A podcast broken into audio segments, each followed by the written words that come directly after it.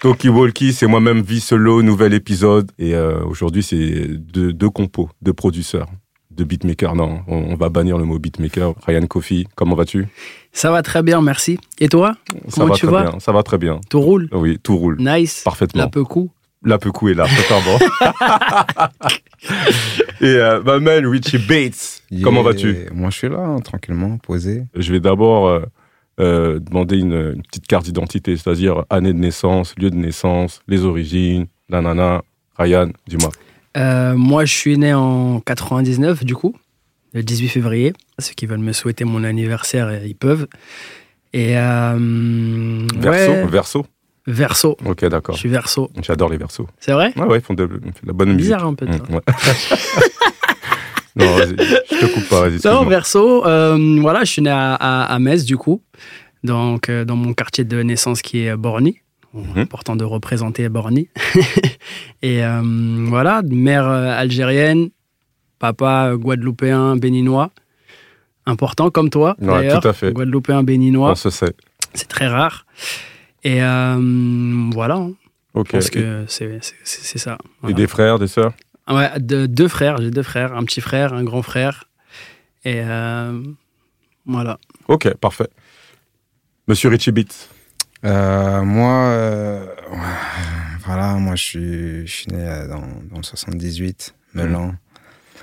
Je suis né dans les années 85. À l'ancienne. La best année, tu vois ce que je veux dire. La meilleure époque, Wadji. On sait. Et voilà, hein. Il y avait quoi d'autre à dire que... Ah, les origines. Les origines, je suis martiniquais, nigérien. Ok. Yes. Et frère, sœur, une petite fratrie. J'ai un petit frère et une sœur. D'accord. Les amis, je vais lancer la première question. Savoir s'il y a un son qui vous rappelle... Votre papa, votre maman, bien l'un sûr. Ou l'autre, les deux, comme vous voulez. Bien sûr. Moi, c'est Oxmo et Karine. Quand tu partiras. Je sais pas si c'est ça le titre du morceau. C'est ça, je crois. Je crois que c'est ça. Hein. Ouais. Mais moi, c'est celui-là. Et pourquoi ce son ? Parce que mes parents, ils sont séparés. Ok. Tu vois ce que je veux dire ou pas ? Donc, c'est un morceau qui reflète de ouf. Donc, les bons moments. Il reflète par rapport au sujet, mais il reflète aussi par rapport au moment, à l'époque où tu l'as écouté, ce morceau. Ouais, fort, bah oui, parce que c'était dans la période. Avec les bons moments, tu vois, c'était dans la période, tu vois ce que je veux dire. En tout cas, quand j'ai connu le son, c'était dans les années 2000, 90. Non, ouais. Je te parle de ça à l'époque, tu vois, c'est pas vraiment à l'époque, tu vois. Et quand je dis 90, c'est genre 95, tu vois ce que je veux dire. Ouais. Tant que je grandisse et que je comprenne les trucs, tu vois. Mais ouais, c'est un morceau qui m'a marqué. Tu vois ce que je veux dire, l'histoire, comment même Oxmo, il parle de la chose et comment Karine, elle vient dans le refrain. Même le refrain, il est incroyable. Tu vois ce que je veux dire. Et moi, étant petit, je ne l'avais pas compris. Et aujourd'hui, quand je le réécoute, je suis en mode, ah ouais... Ah ok, donc c'est-à-dire que c'est même aujourd'hui... Tu vois ce que je veux dire ou pas ? Tu as une autre écoute quoi, de ce morceau. En fait, c'est un morceau qui retrace tout, en fait. Qui retrace les années 90 à aujourd'hui. C'est comme un portrait du truc. You feel me? De fou. Quand tu vois, en plus, le clip, il était sorti, tu vois, à l'époque et tout, machin, c'était sur M6, je sais plus si c'était sur M6 ou sur Zik. Ouais, c'était à l'époque, les tu vois deux, ce que je veux dire. Ouais. J'étais petit, je buvais ça de ouf, tu vois. Ouais. Mais tu captais pas forcément les paroles parce que c'était trop deep, en fait, tu vois ce que je veux dire. Et quand tu grandis, tu te dis, damn, bro. Les gens, ils avaient la plume, en vrai, tu vois ce que je veux dire. Et ça parle. Et comme si, en vrai, ils avaient vécu le truc eux aussi, c'est deep. Tu vois ce que je veux dire, c'est vraiment deep. Ok. Lourd. Là, je me tourne vers toi, monsieur. Moi, j'ai un morceau qui me rappelle mes deux parents. C'est Read Your Mind de Avent. Mon accent, il est naze, mais voilà. C'est R&B un peu, ça. Ouais, c'est du R&B de fou. Pourquoi ? Parce que je me rappelle d'une scène, en fait, assez marrante où... je sais pas, j'étais tombé malade, un truc un peu bizarre. Je commençais à vomir du sang, un truc chelou, tu vois. Donc ça, déjà, ça m'a marqué. Parce que c'est la première fois que je vomissais du sang, ça m'a marqué. Et donc, le soir même, on est allé aux urgences, du coup, avec mes deux parents. À l'époque où mes deux parents étaient ensemble encore. Et dans le trajet, donc moi, j'étais à l'arrière. Et je me rappelle que ma mère s'était assise avec moi à l'arrière. Et dans le trajet, c'était pas très loin. Et on a eu le temps d'écouter qu'une chanson, et c'était celle-ci, en fait. Ooh, et Dieu. Donc, je me rappelle de ça. Genre, quand je l'écoute, automatiquement, tu sais, c'était la nuit, en plus. Donc, tu roules la nuit, les lumières de la ville, tout ça. Tu vois, j'étais dans un peu cli, en vrai. Donc ouais, quand je réécoute ce morceau, ça me fait beaucoup penser à cette époque-là. Donc voilà. J'écoute beaucoup ce morceau encore. Waouh, c'est okay. Deep, hein. Mmh. C'est deep, les amis, c'est deep là aujourd'hui. C'est deep, c'est deep. Et, hein. Je vais enchaîner avec une autre question, savoir si vous aviez une chanson, on va dire de votre jeunesse, où vous connaissez au moins un couplet par cœur. Ouais, moi j'en ai. Oula, elle a dit ouais direct. Ouais, je dis ouais. Ah, j'ai pas assez de place. Ah, t'as pas assez de place. Mémoire pour. En fait, j'ai trop de bribes de morceaux. Même à 4 mesures. Un truc, tu dis, les premiers lyrics qui te reviennent, tu dis, waouh, dans ma jeunesse, c'est un truc que je répétais à chaque fois, ou que je pouvais enchaîner. Mais Ryan a fait ouais direct. Donc c'est quoi ? Dis-moi. Ouais, moi, c'est un morceau de This is la. En fait, il y en a plusieurs de This is la peste. En vrai, je pète les plombs, forcément. Tu vois, c'est un morceau que je trouvais. Moi, à l'époque où je l'ai découvert, je trouvais ça trop amusant. C'était la première fois que j'entendais un storytelling de cette façon et tout. Et je trouvais ça vraiment. Je trouvais ça trop bien, en fait. À répéter aussi. Je trouvais ça trop bien à apprendre, à re-rapper ça derrière et tout. Donc, je l'avais appris par cœur et tout ça, machin. Donc, c'est un morceau que. Genre, je peux, là, encore aujourd'hui, je pense, je peux le rapper par cœur, tu vois. Donc, vas-y, bah, un petit peu couplet, c'est ça, le piège, il est là. Le piège est là, vas-y. Attends, faut que je retrouve... Ah, tu réfléchis en plus, là ? Non, faut que je retrouve le... Tu connais l'entrée du couplet. Faut que je retrouve... Où tu veux, quand tu veux. Où tu veux, quand tu veux. Putain, je transpire, pire, je suis en translé. Transport bloc, ça klaxonne, ça fait 2 heures que je n'avance qu'à petit feu, peu à peu, je pète les plombs, le bouffe de derrière. M'insulter, me traite de con, c'en est trop, je sors de ma caisse, sors mon sac dans le coffre et me casse. Je laisse ma caisse sur le périph', rien à foutre, je trace. Trop de stress, j'ai trop faim, il me faut un McDo, j'en trouve un rentre. Il y a une queue de bâtard, mais bon, je la fais 30 minutes plus tard. Calme-toi! Oh la bon! Ok! Jusqu'à la saline. Mais... Ok, vas-y, bois de l'eau. Ouais, je te jure. Ah, ok. Cracher le pied, les balls. Alors, ça, je connais trop ce morceau. Richie, t'as pas un truc qui est devenu. Non, moi, franchement, t'as vu, pour être sincère, hein, ouais. T'as vu, je crois que je suis. Je suis pas un mec qui apprend les sons par cœur. T'es comme moi, en vrai. Tu vois ce que je veux dire ? Je suis pas un mec qui apprend les sons par cœur. Ah, vous faites les mecs différents, genre, vous me laissez tout seul. Je te dis la vérité, à chaque fois que je vais en concert, je suis parti au concert de Keglock, je voyais les gens, ils chantaient le son par cœur. Moi, j'étais là, je faisais des bacs, frère. Tu vois ce que je veux dire ? Parce que j'ai pas le temps. En fait, j'écoute plus la prod que les paroles. Moi, j'ai toujours été plus dans ça, tu vois ce que je veux dire ? Ok. Donc, je pourrais juste te dire un truc de Mace, the things that I do, what I do, what I do, what I do is for TV. Ça, c'est le truc de Mace. Moi, je suis un fanatique de Mace. En ce moment, je l'écoute. Okay. Tu vois ce que je veux dire? Donc, je pourrais te faire, mais rapper un couplet comme ça. Ok, non, c'est un en petit plus, bout de couplet. En plus, okay. les rappeurs français, tout ça, je connais pas leur couplet. Je vais mettre un concert d'un tel, je vais être là. Ah ouais, je vais chanter quelques trucs, mais mon cerveau, il a pas assez de place pour. Et même le morceau d'Oxmo. Là, tu le connais pas par cœur.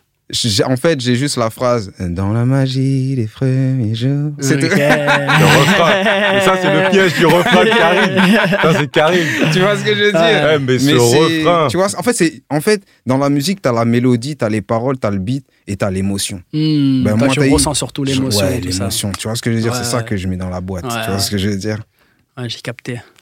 Ok, les amis. Donc, attends, faut que j'arrête de dire « ok hein. ». Désolé. Ok. Ok. Et l'artiste qui vous a peut-être donné envie, ou pas, de faire ce que vous faites aujourd'hui, d'être compo, dire waouh, vous êtes. Justement, tu me disais, Richie, que c'est le feeling, c'est le son, t'écoutes la prod et tout. Mais dis-moi la première prod où tu t'es dit putain, c'est quoi ça ? Et c'est Neptunes, The Best You Can't. Ok. Tu vois ce que je veux dire? J'ai vu le mec avec la bécane, j'ai vu le clip. Ouais. Parce que nous, on avait les images, tu vois, ça, les clips, Tanani, MTV. J'étais comme ça, je dis non. En plus, on pouvait même pas trouver le son direct. C'est-à-dire, fallait aller chercher, demander à un pote, va sur Shazam, c'était quoi à l'époque, je m'en souviens plus, mais tu devais aller sur un truc de téléchargement pour avoir le son et tout. Et même déjà le titre, je savais même pas que c'était Pharrell, ni de Neptunes, ni rien du tout, tu vois. Fallait, si t'arrivais au moment du clip où il y avait pas le titre, t'étais foutu ma gueule. Tu vois ce que je veux dire ? Putain, j'ai pas connu ça. Foutu ma gueule, t'étais foutu. Oh, ce son. Ryan, toi, il y a un truc où... Moi, ouais, il y en a trop. Mais là, comme ça, un qui me vient, c'est un morceau de Didi qui s'appelle Bad Boy for Life.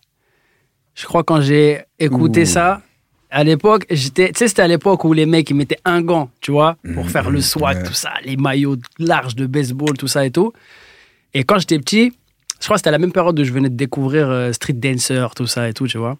Et j'étais trop dans ça, genre moi si j'avais un gant de ski, il était éclaté, mais tu vois, je mettais ce gant-là et non, en vrai t'as failli être danseur, c'est ça que tu voulais dire, c'est ce que tu voulais dire. Ah son petit ref, il danse, il est dangereux, il veut me griller. Ouais, mais... non, en fait quand j'ai écouté, en fait tu sais il y avait le clip aussi, tu vois, ils étaient en quad, en moto, tout ça, c'était stylé, tu vois. Et la prod, elle m'avait matrixé, genre vraiment je trouvais ça trop quinri en fait. Genre, j'avais aucune notion de rien, mais juste le bounce de la prod, je trouvais ça trop carré, tu vois. Ouais, c'était trop. C'était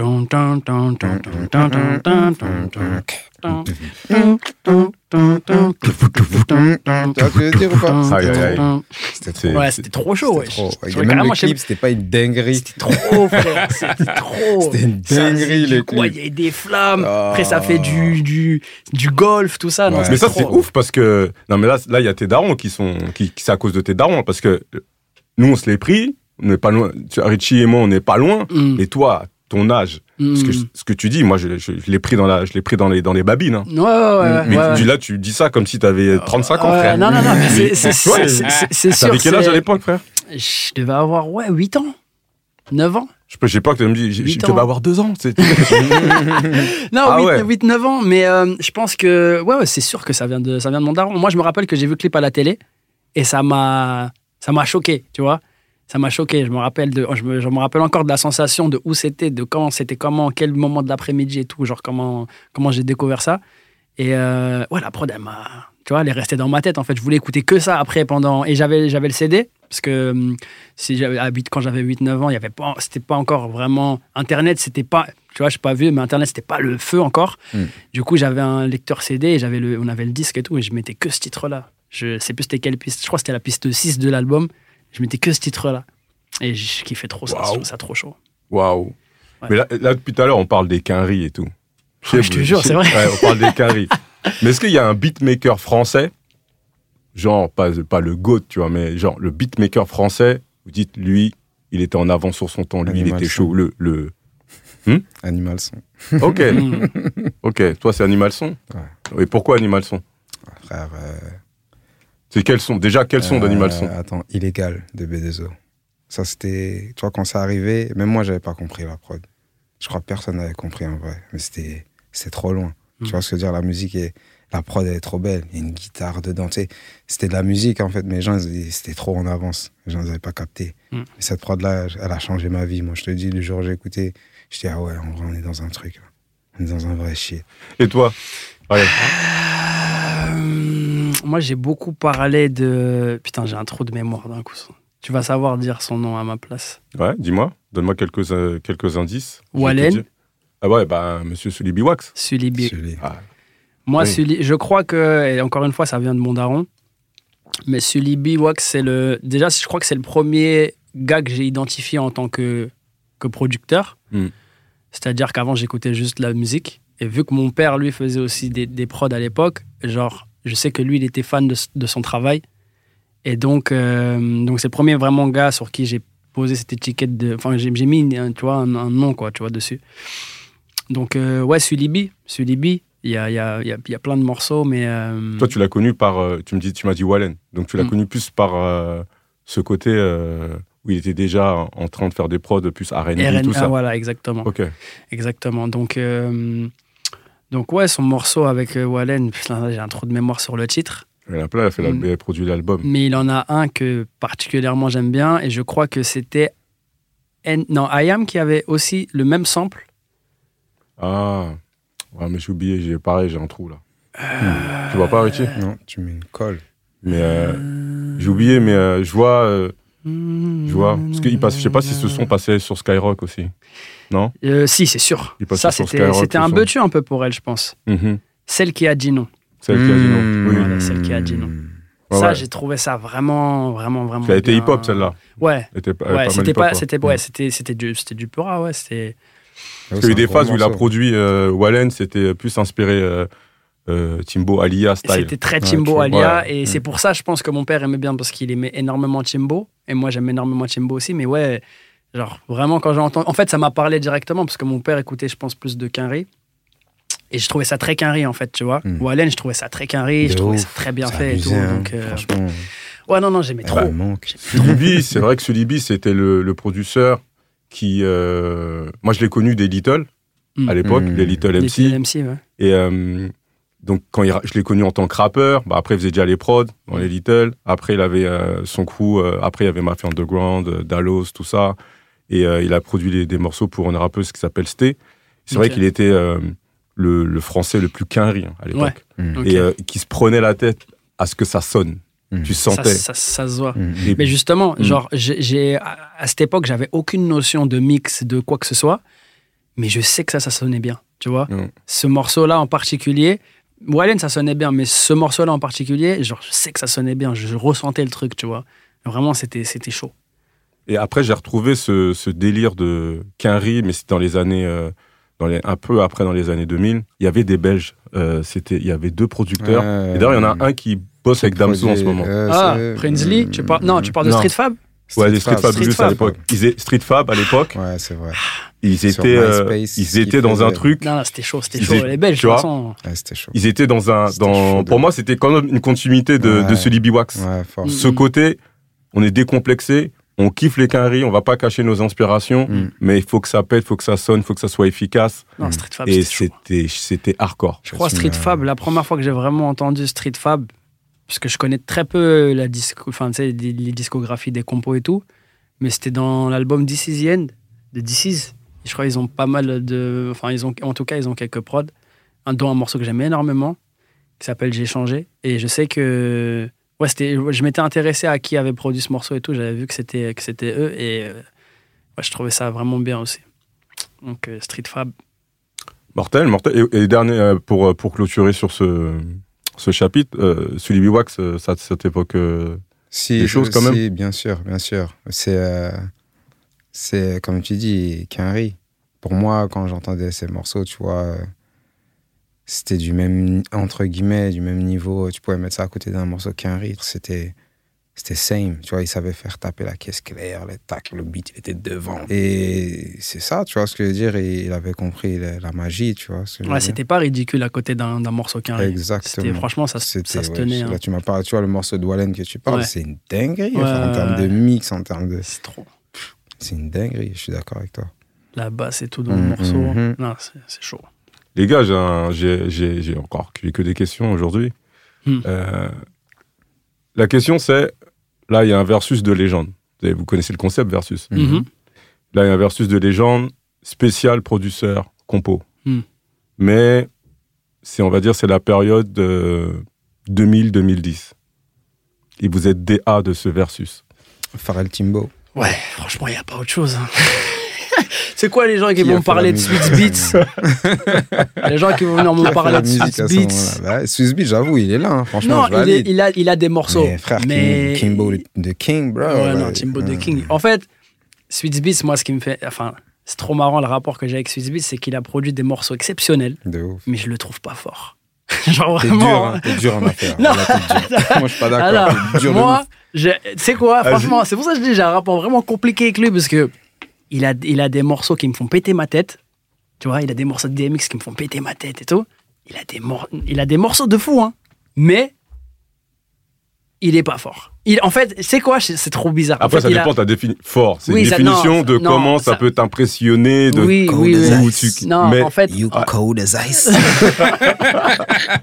mais moi, c'est vraiment ça. J'aime Ryan, j'aime ses arguments. Vas-y, frérot. Voilà, je vais faire l'avocat de J. Non, en fait, je trouve que, contrairement à... Bon, déjà, ce que je respecte, c'est qu'il a sa patte, il a son identité. Un morceau de Swizz Beatz, tu le reconnais tout de suite. Donc, quand je dis il est pas fort, en vrai, c'est par rapport à ma définition de bonne musique, mais ça n'engage que moi, tu vois.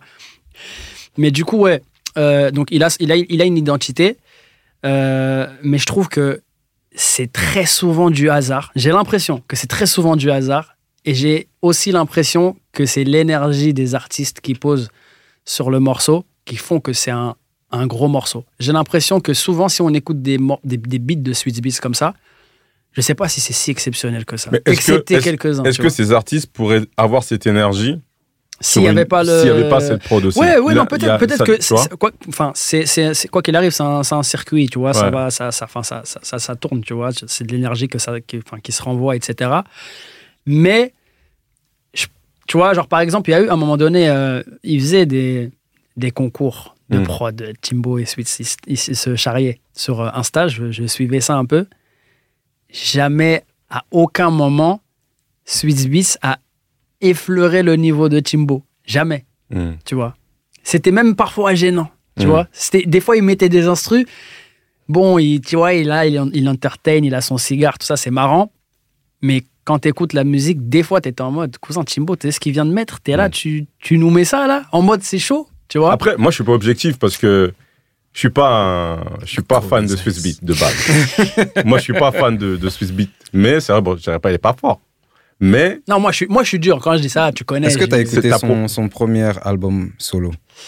Ouais. T'es sûr? Ouais. Celui avec Mr. Biggs, tout ça. Tu l'as écouté? Ouais, j'ai écouté ça. Tu peux pas dire qu'il est pas fort si tu l'as écouté. En fait, il y a une différence entre vas-y, Timbo, il est fort, c'est vrai que c'est un génie, il a des artistes, etc., Aliyah, etc., Missy. Mais Swizz Beatz, t'as eu sa cadence de beat, c'est pas poum, ta. C'est pas ça, tu vois. C'est boum, ta, tu vois, il y a une autre cadence. Et ce qu'il a ramené, personne ne le faisait. Donc c'est beaucoup plus dur à installer. Mais même moi, t'as vu, en le regardant faire, je pensais qu'il allait s'éteindre encore plus vite. Mais il avait toujours, tu vois, ce truc. Donc certes, j'avoue, c'est vrai, on va pas le placer dans le top. Mais frère, t'as vu, il a quand même fait des morceaux avec DMX. Attention, attention. Moi, quand je dis vraiment, quand je prends cette position-là et que je dis ça de cette façon, Rider, c'est exceptionnel, ça c'est exceptionnel. Mais c'est pour ça que je dis, il a des fulgurances, tu vois. Mais quand tu vois mais en vrai, dans le fond, je vois ce que tu veux dire. Hein. Ouais, non, en fait, parce que je sais comment il parle. Je sais comment il parle et j'aime comment il parle parce que voilà. Tu vois, un compo comme Timbo, là où il est fort, c'est qu'il construit des albums, tu vois. Genre, il construit même des artistes, j'ai envie de te dire. Et il impose une identité. Je sais pas comment expliquer, mais c'est un travail qui est beaucoup plus... large, en fait. Tu vois ce que je veux dire? Là où j'ai l'impression que Swizz Beatz a des fulgurances et a des hits un peu par-ci, par-là, et là où Swizz Beatz, par rapport à Timbo et Pharrell, il s'éteint beaucoup plus vite, en vrai. Tu vois, il a duré déjà longtemps par rapport au style qu'il avait, qui était très particulier et qui pouvait être chiant à un moment donné, tu vois. Mais, il a quand même duré, mais il s'est éteint beaucoup plus vite que les autres. Les autres sont encore là, tu vois. Pharrell, il fait encore des morceaux, genre des gros morceaux, tu vois. Timbo, il est moins présent, mais tu le vois toujours produire, il poste toujours des trucs et tout machin, il est très actif. Il est moins présent, je veux dire, dans l'industrie, mais il est très actif en tant que producteur. Mais Swizz, il fait quand même Alicia Keys, tu vois. Je sais pas. Alicia Keys, c'est quelqu'un. Hein, enfin, je sais pas. Mais il fait vraiment Alicia Keys. Il compose aussi. Il compose Alicia Keys, vraiment. Ouais, il fait des bails. Il a fait quoi d'Alicia Keys récemment là? Franchement, il faudrait regarder les credits. Ouais, faut regarder. Quand t'entends les morceaux d'Alicia Keys, tu sens que Swizz, il est passé dedans, tu vois ce que je veux dire. Il est derrière, il est quelque part. Ouais. Après, t'as vu, j'entends ton propos et je suis d'accord avec à 100%. Mais t'as vu, moi-même, je me suis retrouvé à des moments où je crachais sur Swizz. Ouais. Et en vrai, quand je réécoute, je dis, c'est du génie, ma gueule. Ouais, franchement, si tu réécoutes son premier album, je l'ai réécouté. En plus, je te dis ça, parce que je l'ai réécouté, c'était au mois de juillet. Okay. Tu vois, je l'ai remis et tout. Et j'étais en mode, ah ouais, quand même, le sample, ça. C'est Timbo, c'est le plus fort. C'est Timbo, le numéro 1. Ouais. Mais Swizz, ma gueule. Non, mais tout à l'heure, parce que là, on parlait du versus. Parce que là, on a plus parlé de Swizz que. Là, on m'avait dit Timbo. Ah oui, Timbo Pharrell. Ouais, ah, donc, c'est Timbo Pharrell, c'est pas Timbo les Neptunes. Parce que déjà, non, pour moi, je fais une différence. Hein, Neptune et... Ah non, Timbo les Neptunes. Ok. Ah ouais les Neptunes, ça, bien sûr. C'est pas pareil, hein. Les Neptunes, ma gueule. Moi, Timbo Pharrell, hein. Quoi? Ouah, non. Voilà. Là, après ce long discours sur Swizz, non. Tu vois, parce que Pharrell, il est tout sec, sinon. C'est Neptunes. Et Pharrell tout seul, il a fait des choses. Neptunes presents the clones. What you know about it? Bon, Neptunes, non, en vrai, je suis d'accord avec vous. Neptunes, non. Et encore, je suis sûr que si, là, on a pris les mecs les plus big, mais je suis sûr que si on regarde un peu, 2000-2010, t'as dit, il y a des mecs. Ah oui, bah, bien sûr qu'il y en a. Il y a du Darkseid, il y a des gars. Rodney Jerkins, c'est le même. Darkseid, c'est Special. Il y en a thousands. Parce que lui c'est mon... Il y a, comment il s'appelle, So Def. Il y a, ouais. Jermaine Dupri. Tu vois ce que je veux dire? Il y a des gars qui ont fait des hits. Il y a des gens, tu vois ce que je veux dire? Mais, bro, ceux qui ont changé la musique, qui ont mis des hits, qui ont giflé les gens. Et maintenant, 2000-2010, tu sais quoi, en vrai? Ouais. Je serais même susceptible de dire Kanye. Parce que, en fait... Kanye, il a tellement de gros morceaux, mais il est fourbe. Mais il a des gros morceaux. Entre 2000 et 2010, il a des gros morceaux pour tout le monde presque. Il a Alicia Keys aussi, tu vois. Il avait des Mos Def, des trucs chauds, tu vois. Il avait des morceaux à lui aussi, c'était chaud. Il avait Jay-Z.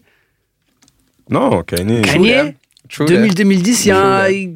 Tu vois, tu peux le placer dans un versus... de légende 2000-2010. Et là, si on avance sur un versus 2010-2020, les frères. 2010-2020. J'ai l'impression que c'est plus compliqué. Ouais, c'est beaucoup plus compliqué. J'ai l'impression que l'impact des producteurs... Il y a une cassure, en fait. Il y a une cassure, ouais. La musique a changé. À quel moment il y a eu cette cassure, justement? Je pense en 2000... À l'époque des Young Chop, tout ça, là. C'était quand, ça? C'était 2012, 2010. Moi, j'écoutais pas ça. OK. Young Chop, tout ça, tu sais, quand il y a eu... Mike Will... Tu vois, il y a une nouvelle vague, en fait, qui est arrivée, tu vois. Ils ont tout pris. Ils ont tout pris. Mais c'était, je pense, le truc aussi, c'est que c'était... j'ai l'impression que c'était moins... Je sais pas si c'était moins fort musicalement, ou si c'est parce que, du coup, c'est un peu l'avènement de la musique où, en fait, tout le monde fait de la musique. Et du coup, tu sais, c'était un peu la musique facile, entre grosses guillemets. Tout le monde pouvait faire ça, entre guillemets. Il y a eu une vague de ça, en fait, tu vois. Il y avait que ça. T'entendais ça tout le temps, partout et tout. Tu sais, quand t'entends un beat de Timbo, de Swizz, de Pharrell, tu sais que c'est eux. Tu l'entends, tu reconnais, tu l'identifies. À cette période-là, j'ai l'impression que tous les sons qu'on entendait, c'était les mêmes. Personne ne pouvait refaire un beat de... Enfin, tu pouvais refaire un beat de Timbo à peu près. Personne ne peut faire Get Your Freak On. Non, personne ne peut faire. Tu vois ce que j'ai dit? Personne, tu vois.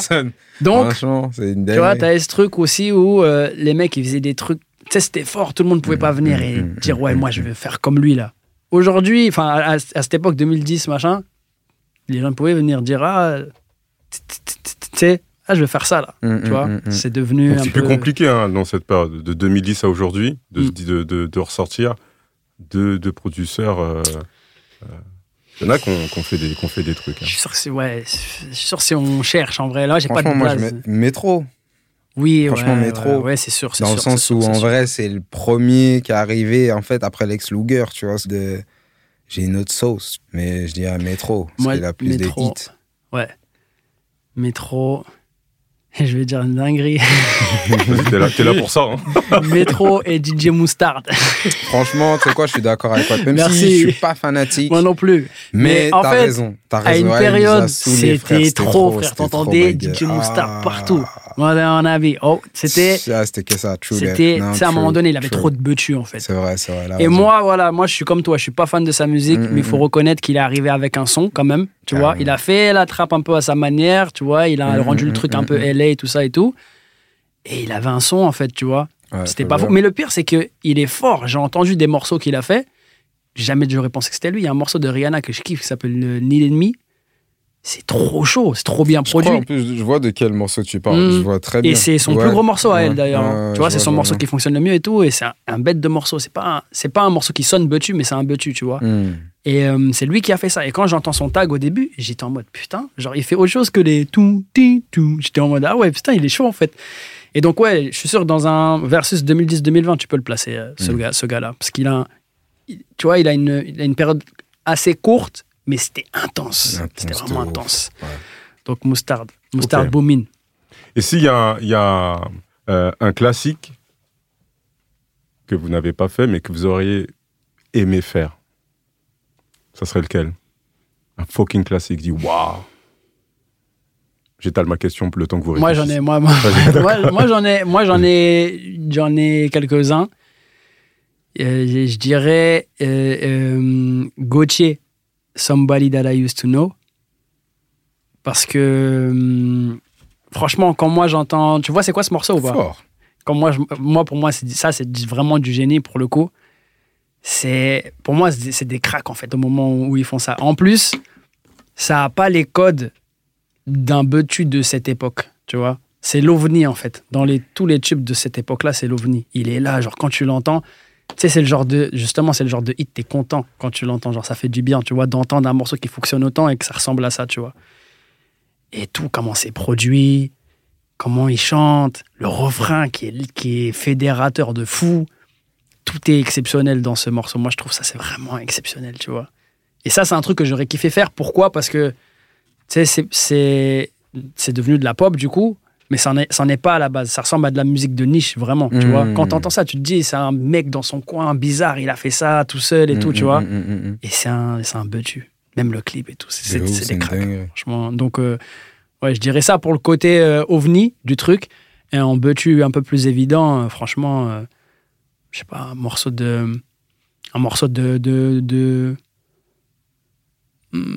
ouais, moi, Is This Love de Bob Marley, parce que c'est les arrangements et tout, c'est exceptionnel. Moi, j'aime trop ce morceau. Et voilà. Ok. Voilà. Dans les vieux shit. Ouais, là, ouais. Là, ça m'a trop matrixé, ça. Moi, Aliyah, We Need a Resolution, je crois que c'est ça, là. Prod est trop sale, frère. C'est un de ces grooves incroyables. Et le morceau Do For Love de Tupac. Yeah! Juste samplé, tu vois. C'est trop. J'aime trop ce morceau aussi. Mais juste, toi, en fait. Mais qui a fait cette prod, en fait? En plus, tu sais, il y a un poteau qui m'avait dit. Je sais. Non, c'est genre le son connu. Mais c'est Tupac. Je sais pas qui a fait cette prod. C'est vrai. Hein. Je m'en souviens, je sais plus. Parce qu'en fait, dans ma tête, je pensais que c'était J Dilla, mais on m'a rectifié il n'y a pas longtemps. On m'a dit, c'est pas J Dilla, c'est une autre personne. Et tu vois, le sub, tu vois ce que je veux dire, mais en avant, même le mix, caisse claire, sample, tu vois, Do For Love de... Bobby Caldwell, non? Bobby Caldwell. Bro. C'est chaud. C'est deep. Ah, c'est même chaud. Ses couplets, ils sont bien. Tu vois, c'est pas un excellent rappeur, mais même ses couplets, ils sont bien. T'as dit quoi, Tupac? C'est pas un excellent. Non. Eh non, on va pas débattre sur Tupac. Attendez. Cool as ice. Non, attention. Tupac, c'est. Cool as ice. Non, attention, Tupac, c'est Tupac. C'est légendaire. Damn! Non, c'est légendaire. En vrai, j'ai rien le droit de dire. En vrai, il pique. Non, c'est pas. Enlève le venin. Non, c'est pas ça, c'est. C'est dur, t'es dur, bro. Non, en vrai. En vrai, t'es Biggie, c'est pour ça. Il est pas technique de ouf. Ouais. Il a la delivery. Parce qu'en fait, un rappeur, c'est pas seulement un mec qui est technique. Bien sûr. C'est un mec qui raconte, il y a un vécu. Bien en fait, il y a plusieurs, tu vois ce que je veux dire ou pas? Et c'est pour ça. Mais c'est vrai que Biggie était beaucoup plus technique, si on doit parler technique, tout ça. Ouais, non, moi, je compare même pas les deux. Hein. Ouais. Mais le truc, c'est quoi? C'est Tupac, c'est tout ce qu'il incarne, tu vois, tout ce qu'il représente, etc., et puis son juice, tu vois, son attitude, etc., et tout, machin, plus que son talent de rappeur, tu vois. T'es déjà allé à LA ? Ouais, okay. 2 fois. Bah frérot, t'entends que du Tupac tous les jours, alors que le gars, ça fait 1000 ans. Bien sûr. Non, c'est trop une légende, Come on, bro. Non, c'est trop une légende. Hey, on enchaîne. Hey, les gars, en parlant de tout ça. T'es un bon. C'est mieux la franchise que. Tu vois. Ah, lui, c'est dangereux. Et, vous connaissez le son de Booba, le son qui met la pression?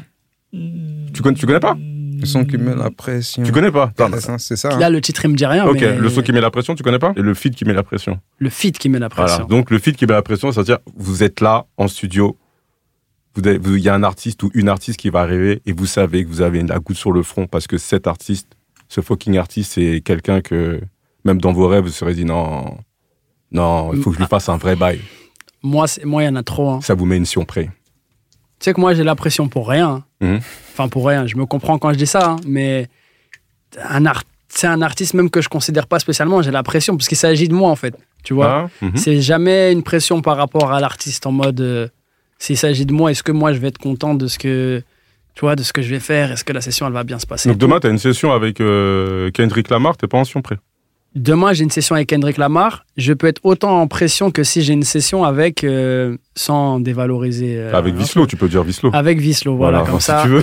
C'est pour t'aider. Voilà, tu vois. Merci. Demain je fais une session avec Kendrick Lamar, je peux avoir autant de pression que si je fais une session avec toi. Et ça va pas dépendre de toi ou de Kendrick Lamar, ça va dépendre de moi, dans quel état je suis. Est-ce que je suis sûr de ma musique à ce moment? Est-ce que tu vois ce que je veux dire? D'accord. Je peux arriver très, très serein en mode, là je suis content de tout ce que je fais en ce moment, j'aime ma musique en ce moment, ça va aller, tu vois. Mais, en vrai je dis ça, mais j'ai quand même une pression, c'est Kendrick Lamar. Voilà. Mais seulement Kendrick Lamar. Voilà, parce que... voilà. Richie, un artiste vivant ou... Ce que tu veux, qui tu veux. Ah, dans ce cas... Ah bah oui, les gars. Franchement, MJ, man. Ah. Bravo, j'avoue, c'est peut-être une dinguerie, genre d'aller baiser. Non, ça doit faire peur, bro. Carrément. Moi, je voudrais MJ, même pas. Man. MJ, bro. Imagine, t'arrives en studio et il arrive. Il ouvre la porte comme ça. Il ouvre la porte avec le yep comme ça. Il vient et dit attends, j'ai une idée et tout ça que j'ai trouvé hier soir. Mais en fait, chaque chose qu'il va faire, tout sera bien en fait. Comment tu fais pour déterminer en fait? Ouais. Comment tu fais pour déterminer si... Non Michael, non. C'est pas encore ça. Oh, tu vas aux États-Unis, t'as l'impression que tout le monde s'est rappé. Alors imagine-toi Michael Jackson, bro. On va sortir juste une note. Oh shit. Ouais. C'est chaud. Michael, c'est chaud. C'est relou. Et les gars, si vous avez la possibilité d'être invisible à un endroit où il y a un beatmaker, il est en train de faire sa cuisine, sa sauce, ses ingrédients magiques pour faire une prod de malade, ça serait quel beatmaker? Vous êtes là pour regarder derrière son épaule comment il taffe. Il n'y a aucun beatmaker qui vous a... J Dilla. Ah, ok. J Dilla. Ouais, je veux voir comment il coupe ses samples. C'est quoi, qu'est-ce qu'il met sur la caisse, comment il fait? Et je captais, je veux comprendre. Ah ouais, gros. Le beat de Janet Jackson et Q-Type, là. J'aimerais, tu vois, j'aurais aimé être là dans la pièce, juste pour comprendre. Quand il fait le sub, oh, qui t'a dit de faire ça? C'est les esprits, mec. C'est les esprits. C'est chaud, gros. C'est pas normal. Tu vois ce que je veux dire? Ils s'amusent. C'est ça qu'ils s'amusent. La prod, ouais, c'est un amusement, c'est un kiff. Putain, J Dilla, man. Franchement, tu sais quoi? Moi, j'allais dire Timbo. Mais pour rester dans le sample et tout, dans le découpage, il y a un autre gars, moi, qui m'impressionne. C'est Knowledge. Tu vois, Knowledge, il a fait des morceaux... Moi, je connais pas. Tu connais pas? Non. Il a fait un morceau pour... T'aimes bien To Pimp de Kendrick? Il a fait le morceau MoMA. Tu vois le morceau MoMA? Tu l'as en tête? Non. Ok. Mais je vois. Il a fait ce morceau-là. C'est lui qui a fait cette prod. Et c'est ça, c'est vraiment... Quand j'ai entendu ça, je me suis dit exactement comme toi avec J Dilla. Je me suis dit, mais comment il a pensé à couper ça comme ça, à mettre ces drums-là, le son, il est désarticulé. C'était en mode, vraiment, le gars, c'est sûr, il a pris une substance pour faire ce truc. C'est pas possible autrement, tu vois. Il avait pris des champis, frère. Là, il était sous champis, c'est sûr. Mais je suis sûr, en plus, il était sous champis. Tu peux pas faire ça. Je pense que ça dépasse les capacités que nous, on connaît, humaines, tu vois. Il a dû prendre un queutru, c'est pas possible. Donc, de toute façon, tous les gens qui tapent sur Kendrick, ça doit être des gens ouais, bizarres. Ouais. La musique est trop deep. Ouais, c'est surtout dans Pimp. Surtout Pimp a Butterfly, bro, like... Mais moi, je pense qu'après Kid Mac City, c'est celui-là, tu vois. J'ai déclassé To Pimp par le dernier, là. Good Kid, ça reste mon préféré, mais le dernier, là... Tu te l'es pris? Ouais. Je crois que j'écoute que ça. Ok. J'écoute que ça. Tu l'as écouté? J'ai écouté, j'étais à LA, tout ça, le jour où il est sorti. C'est-à-dire que j'étais dans le mood et tout, mais au début, j'étais hype. Ouais. Mais... Quand je réécoute les autres, c'est, en fait, musicalement, par exemple, je me prends plus un album le dernier album de Schoolboy. Pour moi, l'avant-dernier album de Schoolboy est plus chaud que l'album qui a sorti musicalement parlant. Tu vois ce que je veux dire? Je trouve il y a des trucs pas mal, hein, tu vois ce que je veux dire? Un morceau avec Kodak Black et tout. Il y a des bons trucs.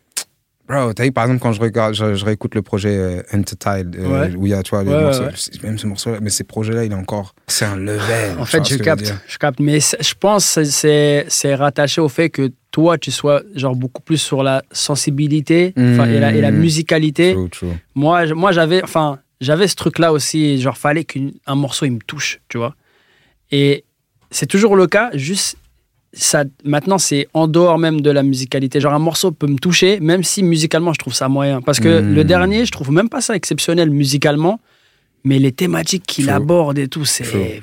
moi ça m'a trop parlé. Moi c'est ça qui m'a... Moi en fait, c'est... Moi, c'est pour ça l'album, je l'ai kiffé, tu vois, ce que je veux dire, pour les thématiques et tout, ce qui... L'engagement. Ouais, l'engagement. Mais tu vois, je me dis, putain, ça aurait pu être encore... Tu vois. Ouais.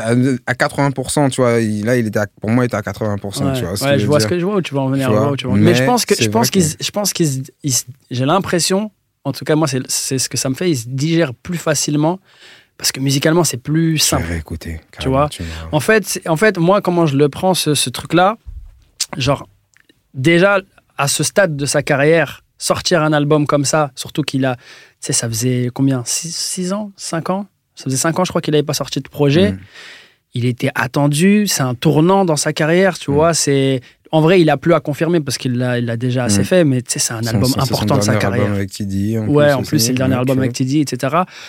Il aurait pu faire un album de prouveur, entre guillemets. Il a fait un album où j'ai l'impression qu'il savait déjà que ça allait être très divisé, parce que les avis sont très divisés. Et c'est pour ça que je respecte musicalement, même musicalement, les choix qu'ils ont faits, avec Soundwave, etc. Tu sens qu'ils sont... beaucoup plus à l'aise, tu vois, moins en crainte de faut qu'on fasse la musique parfaite, faut qu'on fasse le son parfait. Il y a des sons, c'est moyen, tu vois. N95, c'est le deuxième son de l'album, c'est moyen, tu vois, c'est produit moyen, tu vois ce que je veux dire, tu l'entends. Humble, quand c'est sorti, tout le monde était en mode c'est produit moyen, moi je trouve que c'est une prod de fou. Ouais, de ouf. Tu vois, faut la trouver. Et N95, c'est moyen, tu vois. Mais l'album, il est deep pour le coup, c'est vraiment un deep. Genre, franchement, ça m'a trop parlé. Grave. Deep de deep. Mais on va revenir sur vous, là. Tout à l'heure, on parle des autres. Mais j'aimerais bien revenir sur vous, savoir s'il y a un son de votre discographie qu'il faudrait retenir, ça serait lequel? Moi, j'en ai plusieurs. Donne la liste. J'en donnais 3. New Jack City, Joke.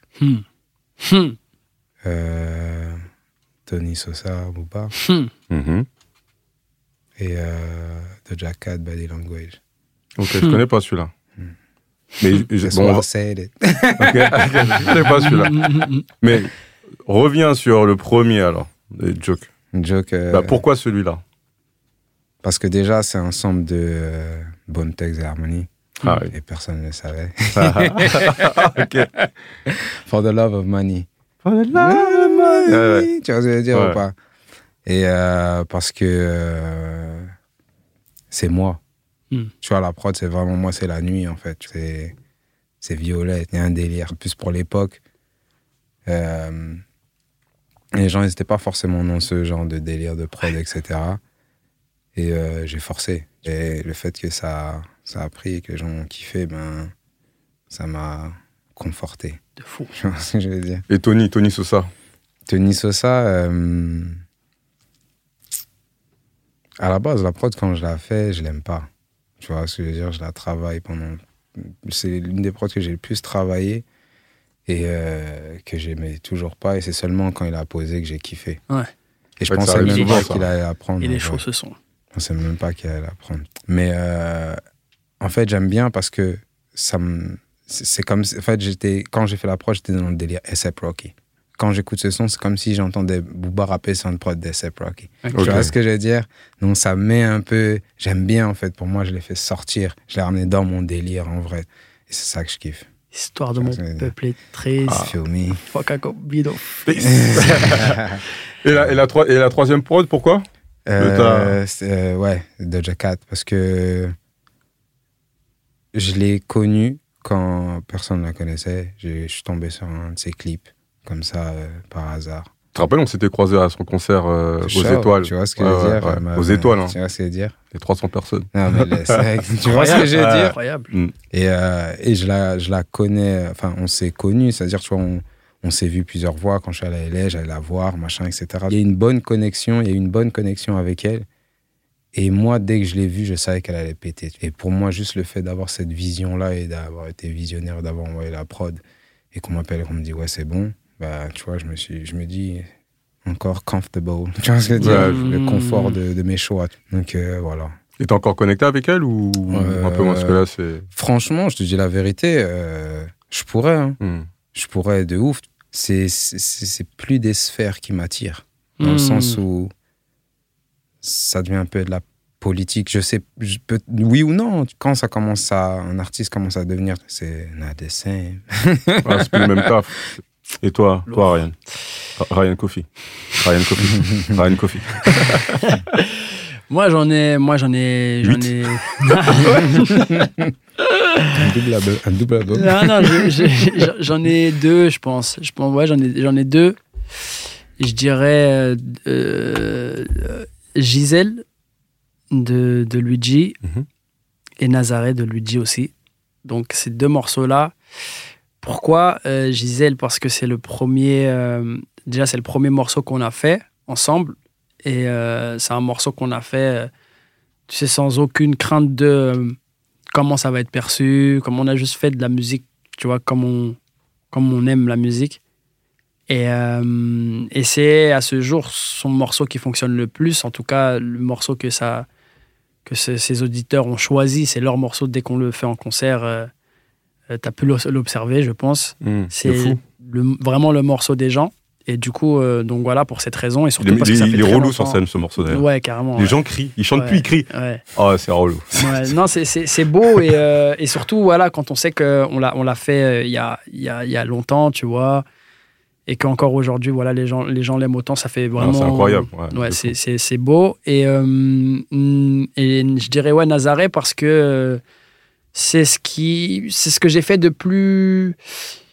perso, je pense. C'est le truc que j'ai fait qui ressemble à vraiment rien d'autre, je crois.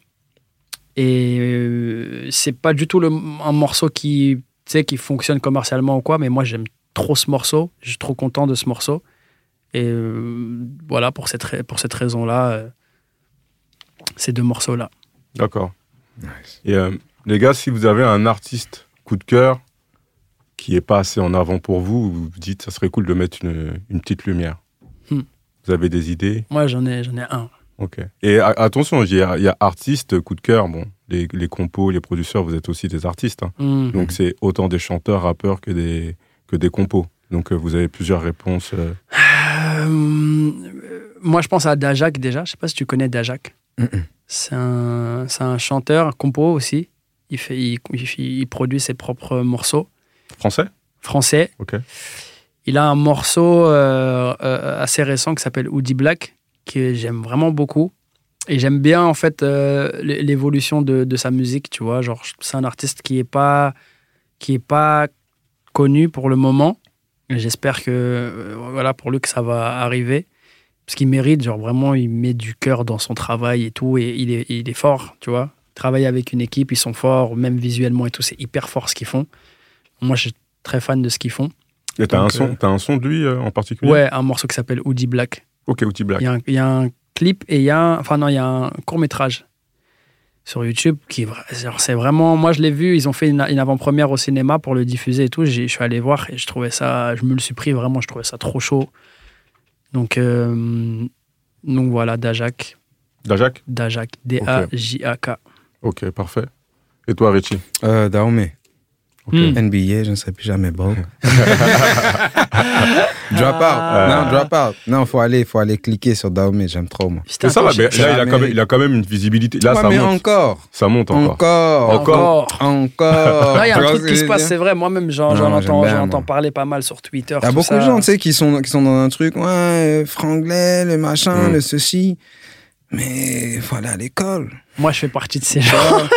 Dans l'anglais. Il est franglais, lui. Moi, franchement, avant, j'étais dans un truc, je voulais faire du politiquement correct et tout. Ouais. Mais bro, c'est une richesse de savoir parler plusieurs langues. Donc, je vois pas pourquoi aujourd'hui on va se rabaisser parce qu'il faut être comme ça. Je trouve qu'il envoie, franchement. Et je pense que la plupart de ses détracteurs, ils ont le seum parce que ils auraient aimé penser le faire, avoir les couilles de se dire « Vas-y, moi, je vais faire du franc. » Mais tu vois, tu peux pas parce que tu sais que t'es en français, tu dois faire comme ça.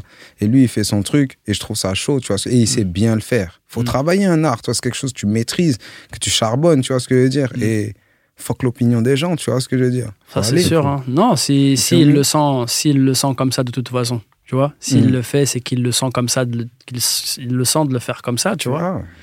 Donc, moi, c'est vrai que je fais partie des gens pas particulièrement avec Dahomey, tu vois, mais je fais partie des gens qui ont toujours eu du mal, même pas avec le franglais, mais déjà à la base avec les Français qui interprètent en anglais. Quand ça s'entend qu'ils ne maîtrisent pas l'anglais, tu vois. J'ai toujours eu du mal. Je trouve que c'est un charme. C'est comme un anglais qui va parler français. C'est un charme. Franchement, tu sais quoi, en vrai, demain, un Carrie qui vient et qui fait un morceau. Mais bien sûr, il y en a déjà eu, on dit, si tu veux, on retourne. À l'époque, il y a des Anglais qui ont interprété des morceaux en français, Maji. Tu sais quoi, moi, j'ai un exemple. Ne me quitte pas, je crois. Je ne sais plus c'est qui l'a interprété, une Anglaise ou je ne sais plus, un Anglais. Tu sais quoi, j'ai un exemple. Il y a un morceau que Michael a chanté en français. Je crois que c'est un morceau Disney. J'avoue. Il a chanté en français.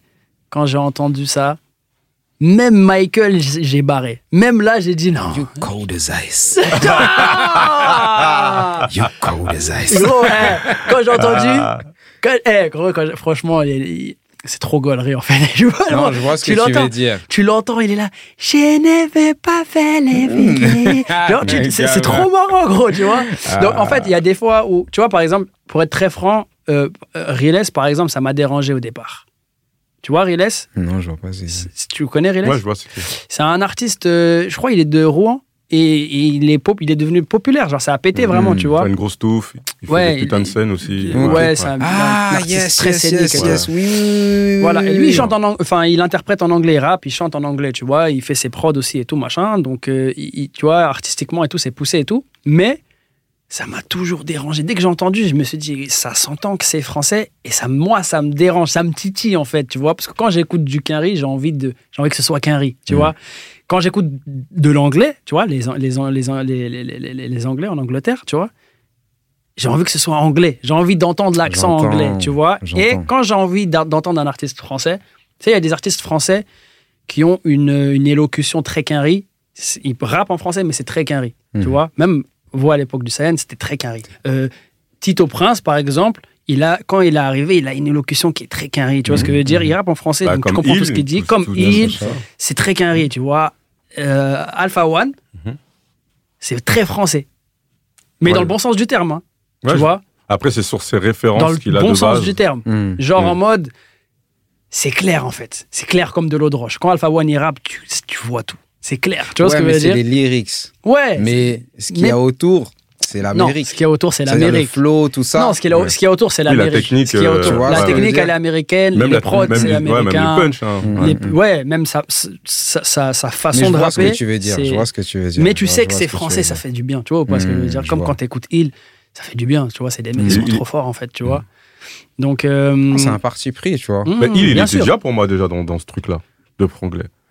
De trucs où il lâchait des trucs en anglais façon bah, c'était pas sur tous ses lyrics mais des fois il te lâchait deux trois trucs tac après venait en français et tout. Mais en vrai regarde tu vois Dahomey par exemple c'est très marqué parce que c'est presque un mot sur deux tu vois mais en vrai tu regardes Hamza tu vois Hamza c'est beaucoup d'anglais dans son français tu vois après là c'est on est plus lui c'est plus chanté même s'il a des flows de rap quand même souvent. La S un peu aussi la S aussi il y a après, beaucoup d'anglais je trouve que c'est la mode hein. C'est plus facile aujourd'hui les gens ils se le prennent mais plus. là où moi j'ai longtemps barré ça c'est que j'étais en mode en fait les gens c'est des trouillards moi je le voyais comme ça à l'époque je le voyais en mode c'est plus facile entre guillemets, parce que l'anglais, c'est une langue qui est beaucoup plus simple et qui est plus universelle. Donc, les gens qui interprétaient en anglais, je les voyais un peu comme des gens, je vais interpréter en anglais pour que plus de gens soient susceptibles d'écouter ma musique et surtout parce que c'est plus simple d'écrire et ça sonne mieux. C'est faux. Alors qu'en vrai, c'est faux parce que quand t'es en France, c'est beaucoup plus compliqué. Mais j'ai l'impression que beaucoup de gens en pensaient comme ça. Et je le sais parce qu'il y a des artistes, je me rappelle à l'époque, avec qui je bossais un peu de près ou de loin, qui interprétaient en anglais. Et moi, ça me saoulait. Et leur raison, c'était que, ouais, mais l'anglais, ça fonctionne mieux, l'anglais, tu vois. C'est une langue universelle, donc il y a beaucoup plus de morceaux qui sont populaires en anglais, ce qui est vrai, tu vois.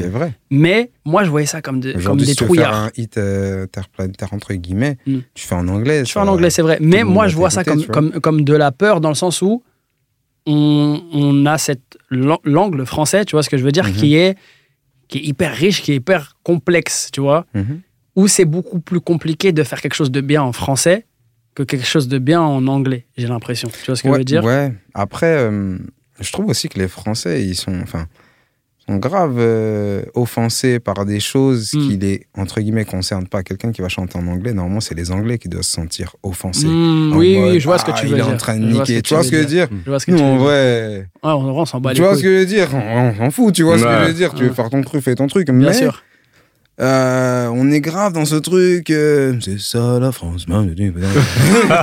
Faut faire les trucs, tu vois, comme ça. Alors qu'en vrai, tu vois ce que je veux dire, tu sais, par exemple, il y a des personnes, elles vont, quand tu parles une autre langue, tu te sens différent. C'est pas que t'as une autre personnalité ou que t'es quelqu'un d'autre, mais c'est différent parce que les langues, c'est quand même quelque chose d'important, tu vois ce que je veux dire. Donc il y a des personnes qui vont, par exemple, chanter en anglais et ils vont arriver à mieux ressortir ce feeling. Tu vois ce que je veux dire? Parce qu'ils ont écouté des morceaux anglais, parce que dans l'écriture, et même dans l'écriture, franchement, je te dis la vérité, moi, je parle couramment, je lis, j'écris, etc. Maintenant que je sais, c'est beaucoup plus dur d'écrire en anglais que d'écrire en français. Ah ouais? Ben ouais, ma gueule. Parce qu'en fait, tu penses, justement, tu dis ça avec, je pense, c'est trop facile. Je pense qu'aussi, tu dis ça avec ton cerveau de français, où tu sais peut-être la... Non, parce que justement...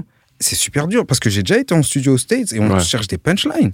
Mais c'est trop facile d'être corny, d'être nul, de sortir un truc qui fait right here et un truc not here. C'est trop facile, mais ça veut pas dire que ça a du sens et que ça, c'est de la poésie, tu vois ce que je veux dire. Donc, il y a une autre approche, tu vois, enfin, pour moi, tu vois ce que je veux dire. Et c'est beaucoup plus poussé, tu vois ce que je veux dire. En tout cas, quand je vois les qu'un réécrire, c'est pas parce qu'il y a des rappeurs qui vont commencer à écrire un peu de la merde, dire de la merde que... Tu vas prendre un son de Tony Braxton, tu vas prendre ou d'un rappeur comme Big L, tu sais, c'est deep, tu vois ce que je veux dire. Il y a 4 syllabes qui riment, il y a... Mais il y en a peu et c'est pas les rappeurs qui fonctionnent le mieux. Ah, férieux, je vois ce que tu veux dire. Et aussi, après, en vrai, de toute façon, l'erreur à faire, c'est toujours de comparer les Américains et les Français, tu vois, moi, j'ai voilà, de le faire. Tout dit, mais ouais, genre, en vrai de vrai... Écrire, genre, après, c'est le sentiment que j'ai parce que je le vois aussi un peu, je l'entends, etc. Écrire un bon morceau en français parce que c'est une langue qui est pas... J'ai pas l'impression que c'est une belle langue. Je sais pas si vous voyez ce que je veux... Enfin, c'est une belle langue, mais j'ai pas l'impression que ça sonne tout le temps bien. Je sais pas si tu vois ce que je veux dire. C'est une autre façon de sonner. Ça sonne presque allemand, des fois, tu vois. Tu vois ce que je veux dire? Allemand, c'est un autre délire. Non, c'est un autre délire, mais tu vois que ça se rapproche plus de l'allemand que de l'anglais. Je veux dire, mais en tant que... Je vois ce que tu veux dire dans le sens où en quand je vais phonétique en termes de phonétique, de sonorité, c'est en termes de phonétique. Tu vois l'anglais en termes de phonétique, quoi qu'il arrive, c'est du chewing-gum. C'est pas même demain quand tu vas faire un yaourt. Tu vois, c'est ouais, je vois ce que tu veux dire. C'est pas les mêmes ouvertures de bouche. La langue est pas au même endroit. Ouais, c'est sûr. Et c'est plutôt dans ce sens que dans le sens des lyriques. C'est plutôt dans ce sens-là que je dis que c'est plus simple l'anglais, parce qu'en fait, même si tes lyriques c'est pas fou, quoi qu'il arrive, en fait. Si t'as un flow, c'est ta phonétique, elle est bien en fait. C'est l'anglais, tu vois ce que je veux dire? Je vois ce que tu veux dire. Tu vois? Alors que le français, si t'as pas le flow plus l'essence des lyrics ou quelque chose de pertinent, c'est poubelle, tu vois. Bel air, on commence à arriver à un temps où il se passe ça, là. Non, c'est vrai.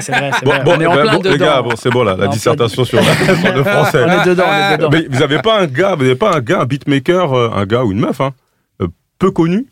Vous dites, toi, lui, vous avez entendu il n'y a pas longtemps, ou vous dites, putain, les gars, vous jetez une oreille sur ce beatmaker. Ça boit de l'eau, ça... Moi, j'ai dit déjà, Dajak. Ok. Richie, t'as pas un petit soldat ou des gens... Ah si, moi, si on doit parler de mes soldats, moi, j'ai des soldats. Par exemple, j'ai Platinum Wave, tu vois ce que j'ai dit. Après, il est quand même, ça va, il a quand même... Il faut toujours donner. Voilà. T'as raison. Ouais. Bah oui, j'en ai, tu vois ce que je veux dire. Après, non, franchement, si ce serait hors... que j'aime bien... Ça me fait chier parce que je sais qu'après, je vais me dire, putain, j'aurais pu dire lui. Tu vois, c'est ça le truc, tu vois. C'est juste là, franchement...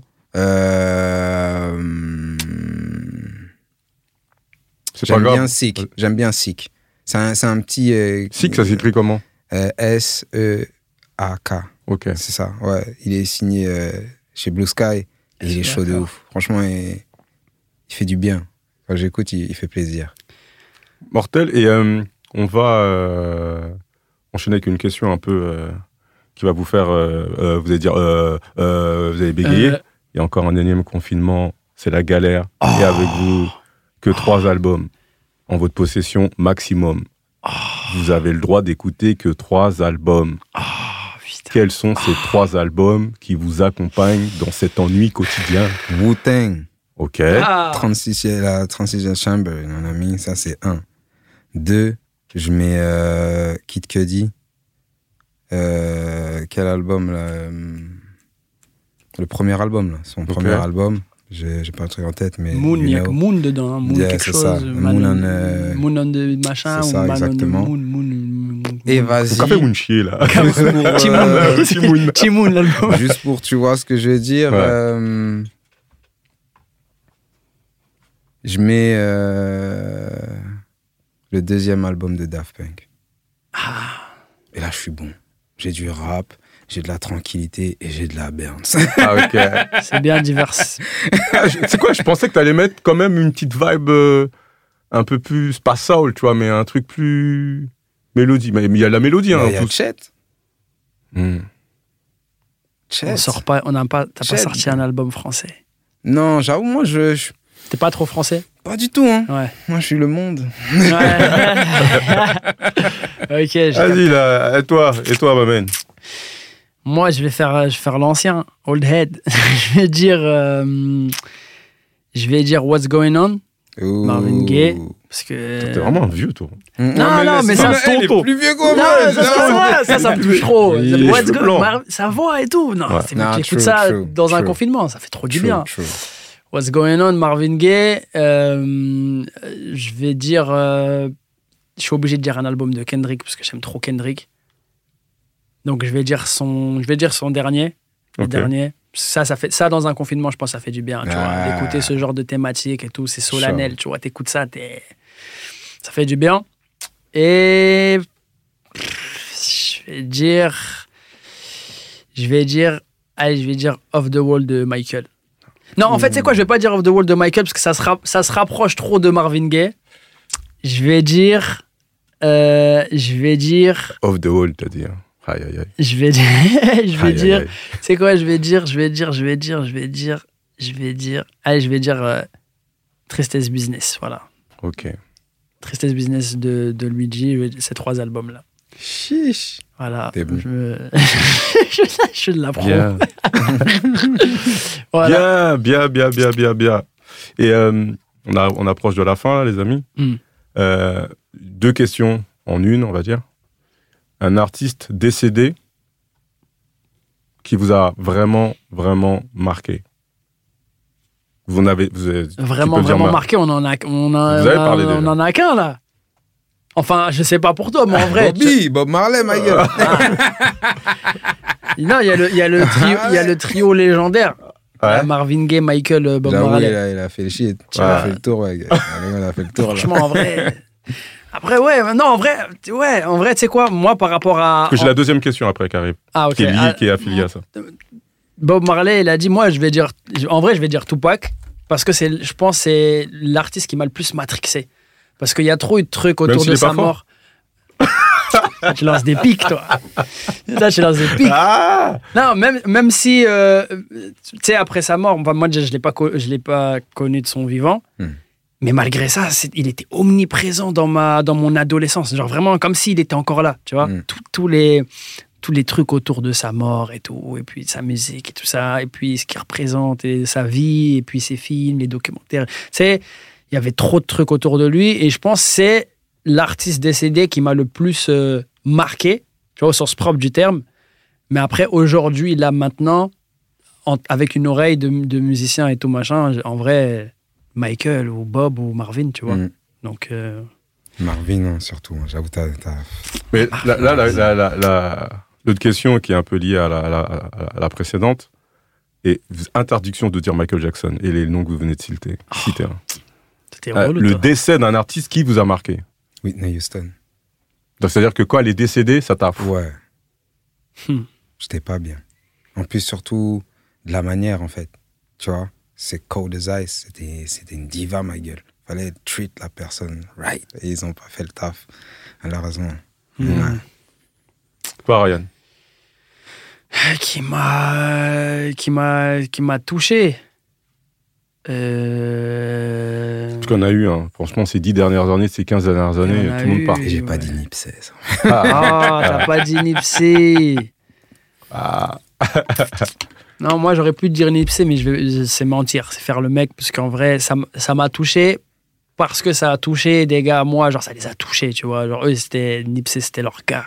Ça les a touchés. Donc ça m'a plus fait de la peine pour eux, tu vois. Et après, j'ai découvert, en plus, moi j'ai vraiment découvert Nipsey après sa mort. Ouais, comme moi. Mais,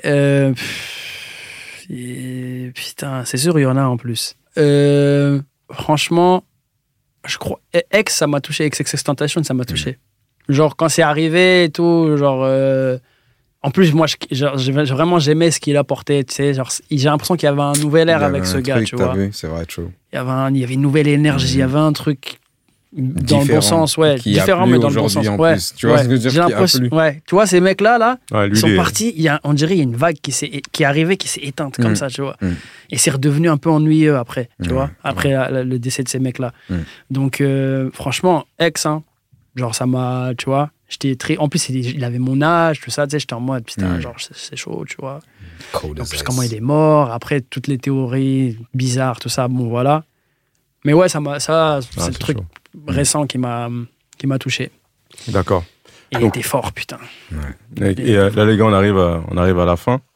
Et pour clôturer cette jolie discussion, j'aimerais savoir quel serait votre son de fin. Donc, le son de fin, c'est un son libre de choix que vous voulez partager au peuple, en disant, voilà, je vous fais ce partage parce que... 3 petits points. C'est vous qui donnez les explications, les détails. Quel serait ce son ? Moi, je vais dire... Toi, t'as déjà ton morceau ? Ouais, c'est un morceau d'Eric Sermon. Ok. Wow. On n'a pas parlé d'Eric. Hein. Non. Eric Sermon. Non, mais c'est parce que lui, c'est undercover. Je crois qu'il y a beaucoup de gens qui ne savent même pas que c'est un... Même moi, je pense qu'il y a 2 ans, je ne savais pas que c'était un beatmaker aussi fort. Ah, ben moi, moi non plus. Il est trop chaud. Eric Sermon, tu connais pas trop ? Je connais de nom, je connais des morceaux, mais sa carrière, je connais pas. Tu vois le funk ? Ouais. Redman, c'est lui. Ok. C'est lui. Ouais. C'est lui. Eric Sermon, parce que là, tout à l'heure, on a eu la discussion des années 2000 à 2010, mais de 90 à 2000, il fait partie des gars, Eric Sermon, c'est chaud. C'est chaud. Après, t'as les DJ premiers, les pit rock et tout ça, évidemment. Mais Sermon, Faut que je me penche. On n'a pas parlé de No ID. No ID, ça. No ID, c'est quelqu'un. Hein. No ID. Mais moi, je suis plus de l'époque de Just Blaze. Attends, No ID. Ouais. Ah, Just Blaze. Non, c'est Just Blaze. Ah, je connais. Okay. Attends, No ID, c'est quelle époque ? Ah, c'est pour moi, c'est avant Kanye. Hein. Ouais. C'est un peu le padré de Kanye. Ouais, c'est le mec de Chicago, hein, je crois. Ouais, c'est ça. No ID, il a fait quoi ? Wow, les titres, moi, je suis naze. Franchement, à l'ancienne, je pourrais pas te dire parce qu'il était low-key, mais je sais c'est lui qui a fait DOA de Jay-Z. Ah, Death of Autotune. Non, No ID, il est très chaud. Ouais. Mais Death of Autotune, là, c'est naze, non ? Non, je parle mal. C'est Jay-Z ? Mais c'était naze, non ? Comment ça, c'était naze ? C'était nul. Naze, dans le sens... Oui, c'est vrai que les Américains, ils disent naze. C'est vrai, ils disent naze. Moi, je dis naze. Ah ouais, tu trouves ? Ouais. Non, après, moi, je suis dur. Non, franchement, sur ça, je peux te comprendre. Parce que c'est pas un morceau que je me suis mangé de ouf. Ouais. Et là, c'était pas pour partir dans un débat. Là, je grattais du temps pour avoir le son de la fin. Là. On discute, on est sur une terrasse. Excusez-moi, les gars. Attends, cocktail, tout ça. Serveur, ramène-nous un verre. Mais attends, je reviens sur ton son, Eric Sermon. Ce son, pourquoi ? Parce que, en fait, je suis dans cette période-là. Là. T'as vu, je suis un grand fanatique de Redman, plus que Method Man. Alors que Method Man est très fort, mais Redman, c'est le funk. Tu vois, c'est prod. Il y a un autre groove. Il y a un autre jeu de basse. Et en vrai, même quand je réécoute les prods, je sais pas comment ils ont samplé les trucs. Je comprends pas. Il y a des nuances trop bizarres. C'est complexe. Chaud, ouais. C'est complexe. Et surtout, quand j'ai su que c'était Eric Sermon, donc son premier album là, qu'il a fait avec Keith Murray, Redman, tout ça, où il y a... c'est lui-même qui a fait Tonight's the Night de Redman et tout. Des dingueries, G. Des samples de fous, des trucs. Undercover, gros, j'ai 36 ans. Il y a que maintenant, je sais qu'Eric, alors que j'écoutais à l'époque ses sons et tout, tu vois ce que je veux dire, React, tous ces trucs, je savais pas qu'il avait fait tout ça en vrai. Le gars, c'est un génie. Ouais. Le gars est trop fort, je suis choqué, ma gueule. Ouais. Il a des très beaux yeux aussi. C'est vrai. là, on a discuté longuement, mais là, on se retourne vers toi, là, Ryan. T'as pu trouver ton son de la fin, quoi. Ouais, moi, je vais dire simple. Hein. Rich Spirit de Kendrick, c'est le son que j'écoute le plus en ce moment. C'est léger, ça fait du bien. Mm-hmm. Voilà, c'est tout ce que j'ai à dire. Franchement, Kendrick, il a souvent cet aspect un peu chiant, entre guillemets, dans sa musique, parce que c'est très technique et tout. Mm. Et j'aime bien quand il fait ce genre de morceaux, parce que c'est du Kendrick tranquille, tu vois. C'est léger, c'est cool, bien. Donc, c'est mon son du moment. Je l'écoute tous les jours, tout le temps. Je vois le Spirit. Mm. Ouais. Bah, les amis, là, c'est la fin. Franchement, c'est passé très vite. Hein. C'est avant de partir. Cold as ice. Yeah. Et merci à vous d'avoir été présent, d'avoir joué le jeu. Merci à toi, Majid. Ouais. Franchement, ça tue de ouf. J'ai appris plein de choses. Ah, j'ai appris plein de choses. Moi aussi. Mais non, franchement, feeling, énergie, magnifique. Donc, je vous dis à une prochaine. Yes, prenez soin de vous. Plaisir. Maximum de love, maximum d'amour. Aussi. J'ai bégayé. Maximum de love, maximum d'amour. C'était moi-même, Vislo. Yes, Toki Walkie. Nipsey, R.I.P. Nipsey, man. R.I.P. Nipsey. Marathon continue. Yes, sir, ski.